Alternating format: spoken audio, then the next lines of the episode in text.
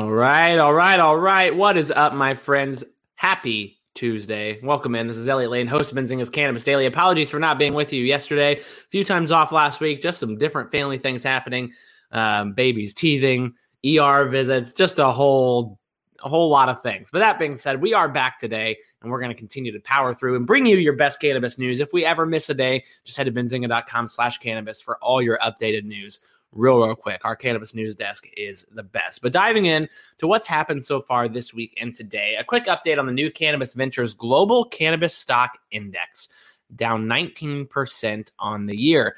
This is in comparison with the S&P 500 up 18.2% on the year. We all know why.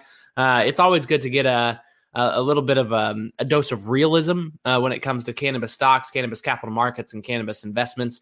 Uh, but that obviously is it, the cannabis markets are not uh, the same. as every other industry. So that being said, there is quite a bit of ways to rebound and go up if a good legislative news happens. But uh, right now, the it's not trending the well for 2023. Tilray TLRY on the Nasdaq reports their fourth quarter earnings this week, down 37.7% on the year thus far. Alan Brochstein is predicting a meltdown for the stock after their earnings. I will say Alan is not known as the biggest optimist in the space for the larger companies. Definitely prefers the tier two um, MSOs and LPs. But that being said, um, you know we'll, we'll see what happens. Alan Brochstein is a well-known analyst in the space, so uh, I would hope he's wrong here, but obviously possible in this industry.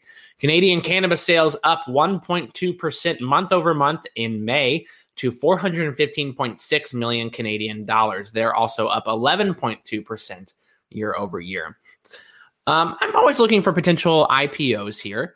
Uh, when the markets turn around or, or, you know acquisition targets and timeless refinery is absolutely one to watch they're a phenomenal brand coming out of the southwest and expanding through the country and they just came out with a new release that they are now in a thousand more stores across california via a partnership with kiva so timeless refinery is kicking butt right now. This is specifically for their vapes, but they also have pre rolls and other products as well.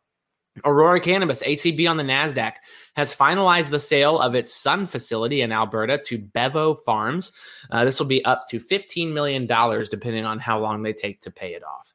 Per Viridian Capital, of all the middle tier cannabis companies in Canada, Avant Brands, that's OTC listed AVNTF, has the highest credit quality. Rubicon Organics is another good one. Per Fox News, a judge ruled Kansas police officers must cease the two step rule for marijuana vehicle searching as it violates the Fourth Amendment.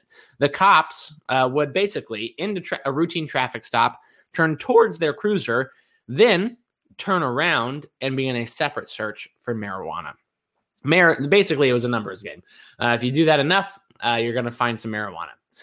Uh, Mayor Suarez of Miami, also running for the GOP presidential bid, says federal law must catch up on marijuana reform. Specifically, he was talking about um, the the robberies targeting dispensaries that only hold cash on hand without banking services. Uh, this is a tweet he put out, I believe, yesterday or the day before. Uh, but all in all, it is nice to see political leaders come out and, talk about cannabis. we have people talking about cannabis and not doing it. So the more people that talk about it, ideally, the quicker it gets done. I'm an optimist. SNDL and Nova Cannabis extend the date for closing their new partnership to August 25th. All in all, y'all, it's not going to be a day of uh, a lot of stock movements. I think as shareholders prepare for TLR TLRY's earnings, ACB, keep an eye on. Um, and then CGC has just had a very active few weeks. Um, but that being said, I really feel like stocks are not going to do well into the end of summer here uh, until something happens on Capitol Hill. Obviously, if something bad happens in in the fall or in you know late summer in August September timeframe, um, then that will continue to push stocks down. The only thing that um, could keep stocks up is if another GOP senator backs the bill, which would mean no filibuster in the Senate. Uh, and then it's fully on Chuck Schumer and Sherrod Brown to move that through. So we're keeping an eye on all of that. Keep an eye on benzinga.com slash cannabis. Tune in today. Benzinga's Cannabis Insider, 1 Eastern time on YouTube, uh, on Twitter, and on Benzinga Cannabis LinkedIn as we bring you some really cool executives throughout the industry every Tuesday and Thursday. Thanks, y'all. We will see you again tomorrow.